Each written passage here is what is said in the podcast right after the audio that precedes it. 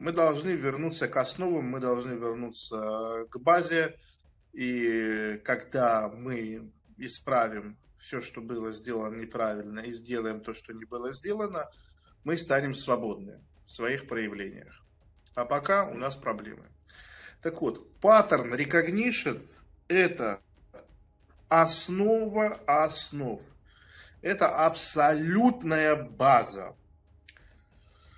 Что такое recognition? Ну, вот я некоторые вещи я не люблю переводить на русский, потому что это не, не, не так ощущается. Распознавание паттернов.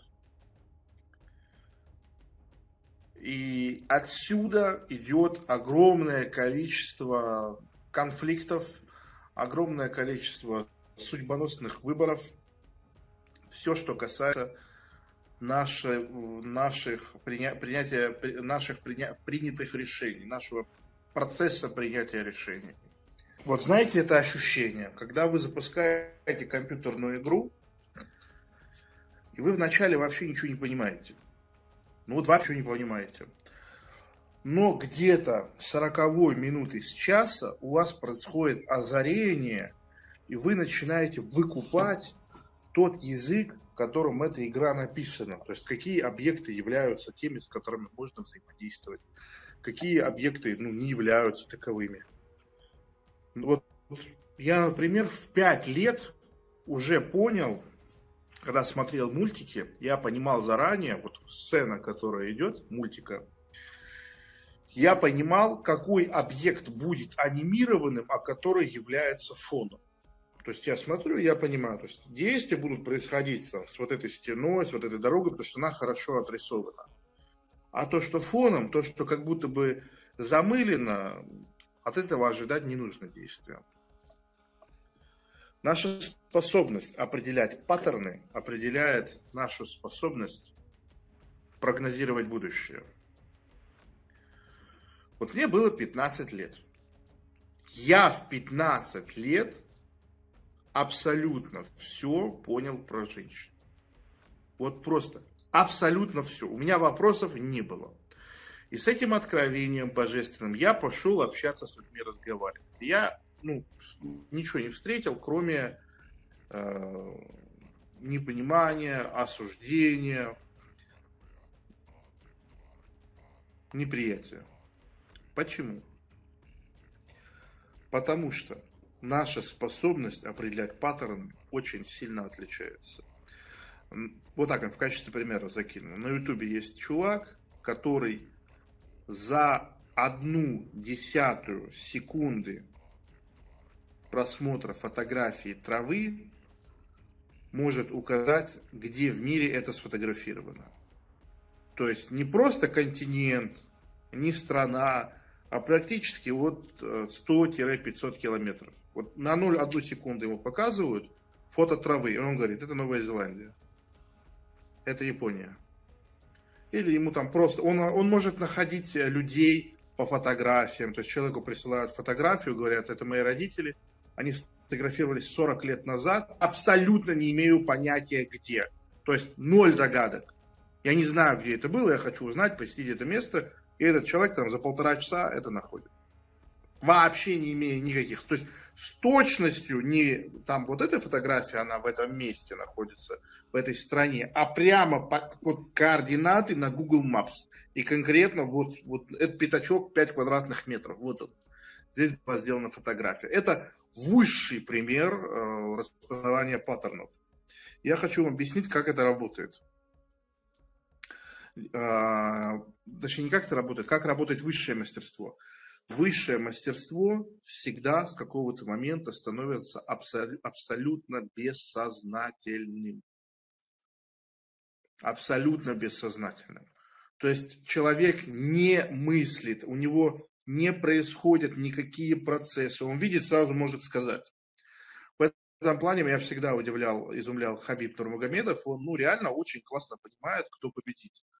Вот сколько раз я слышал его прогнозы, единственное исключение, когда он говорит про своих бойцов, из-за предвзятости, из-за эмоций, он там говорит э, не то. А когда он говорит про внешний мир, про тех, кто не из его команды, вообще страшные вещи, ну, страшной точностью. И в любом деле, которым вы занимаетесь, в любом деле, которым вы занимаетесь, ну вот за исключением не знаю.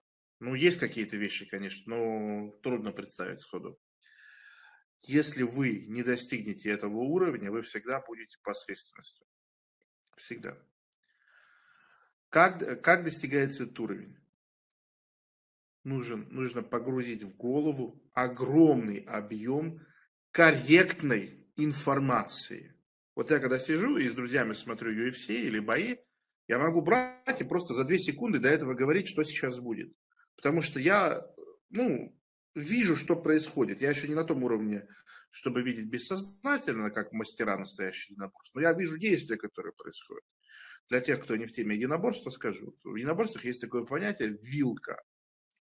Вилка – это э, способ обмана соперника, который заключается в том, что ты целенаправленно совершаешь одни и те же действия, а когда хочешь нанести решающий удар, ты совершаешь другое действие. Но ты уже приучил, прикормил. Допустим, ты работаешь против человека, ты в левше, левая нога сзади, я ему один раз бью в корпус, два раза бью в корпус, он блокирует, я ему 8-9 раз бью в корпус, он все блокирует, и он начинает чувствовать себя в безопасности.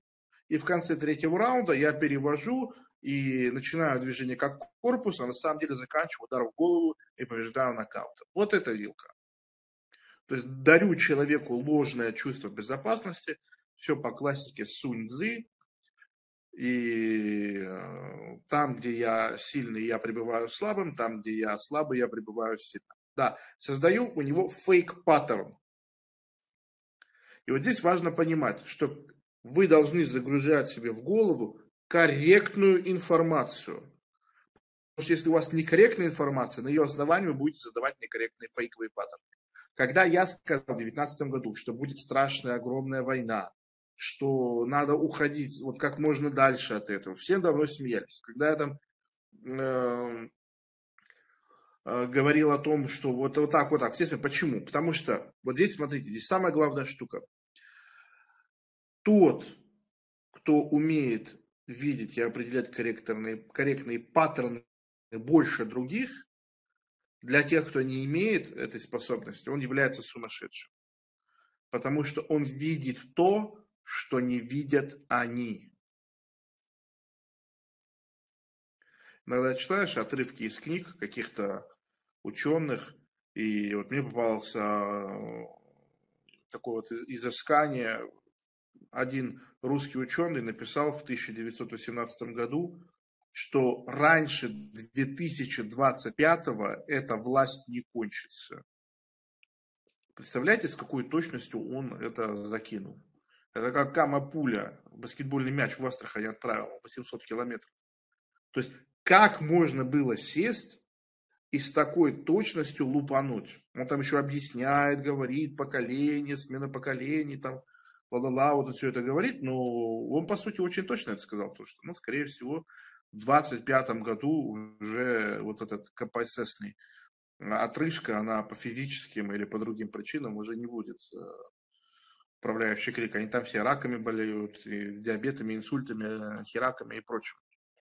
Вот эти все, там, Патрушев, Матвиенко, они уже старые, им пора на тот свет, в том плане, что у нас люди долго не живут. У нас никто долго не живет в России. Вот 60 э, лет это уже, в принципе, конец жизни. Да? За 80, за 90 там только Горбачев долго жил. И вы должны четко понимать, что если вы видите больше, чем другие, вам советоваться не о чем. Вам советоваться не о чем. Это очень страшное а, такое и дар, и проклятие, когда все время принятия решений и накопления информации, оно а, падает на тебя. Вот я вам просто объясню. Когда мне было 15 лет, я, в принципе, все понял по женскому вопросу. Но из-за того, что, а как же так, а я не могу быть умной, все другие глупые, а надо себя перепроверить, надо почитать, надо узнать, надо на своем личном опыте убедиться.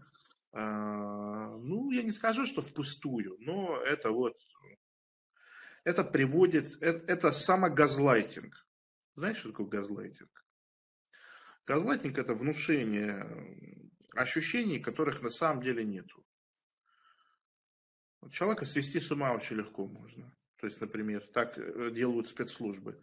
Человек уходит из дома, а у него местами вещи дома меняют. И он начинает сходить с ума, спрашивает у консьержа, приходил ли кто-то, говорят, никто не приходил, он начинает с ума сходить.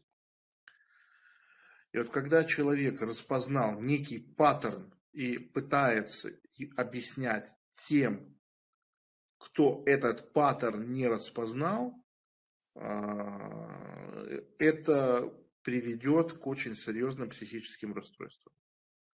Если вы что-то поняли,